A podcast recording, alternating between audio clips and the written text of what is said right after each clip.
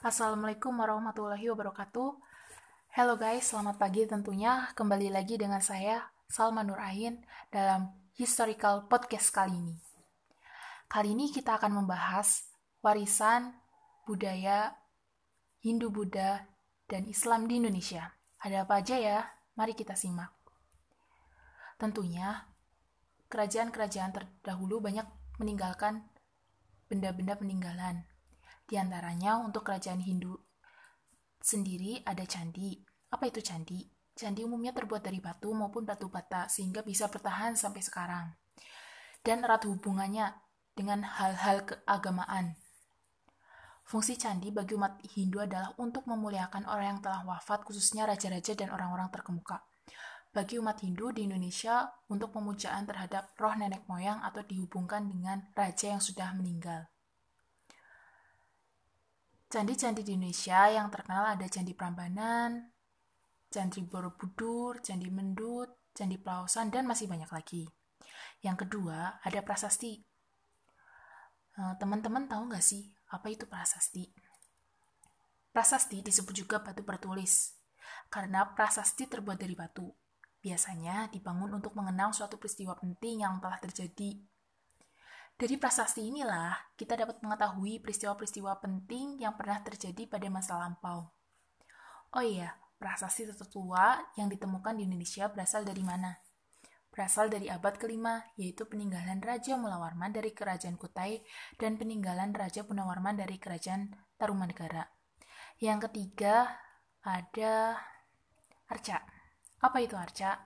Arca adalah patung yang biasanya terdapat dalam sebuah candi Biasanya dilambangkan patung-patung dewa-dewa seperti Dewa Wisnu, Dewa Brahma, Dewa Siwa, yang biasa disebut juga dengan Trimurti.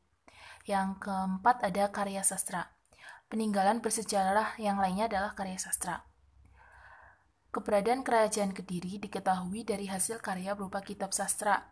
Hasil karya sastra tersebut adalah Kakawin Baratayuda yang ditulis oleh Empu Sedah dan Pumpanuluh yang menceritakan tentang kemenangan kerajaan Kediri.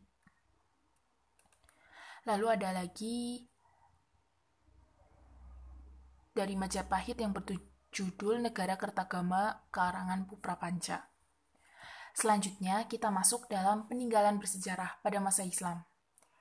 Kira-kira ada yang udah tahu belum nih?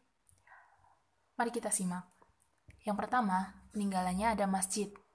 Masjid itu merupakan bangunan yang digunakan oleh umat Islam untuk beribadah setelah masuknya agama Islam di Indonesia.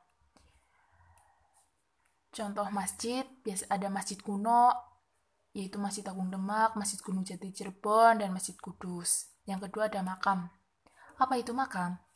Makam merupakan tempat dikuburnya orang yang telah meninggal dunia. Bagi umat yang beragama Islam, orang yang telah meninggal harus segera dikubur. Yang ketiga ada kesenian. Tradisi Islam tidak menggambarkan bentuk manusia atau hewan. Seni ukir relief dan menghias masjid atau makam Islam berupa sulur tumbuhan-tumbuhan.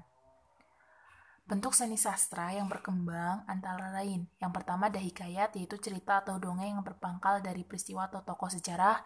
Yang kedua ada babat adalah kisah rekan bujangga keraton yang sering dianggap sebagai peristiwa sejarah. Yang ketiga ada suluk atau kitab yang membentangkan soal-soal tasawuf. Yang keempat adalah Pirimbon adalah hasil sastra yang sangat dekat dengan suluk. Sekian pembahasan historical podcast kali ini dengan saya Salma Nur Ain. Terima kasih. Wassalamualaikum warahmatullahi wabarakatuh.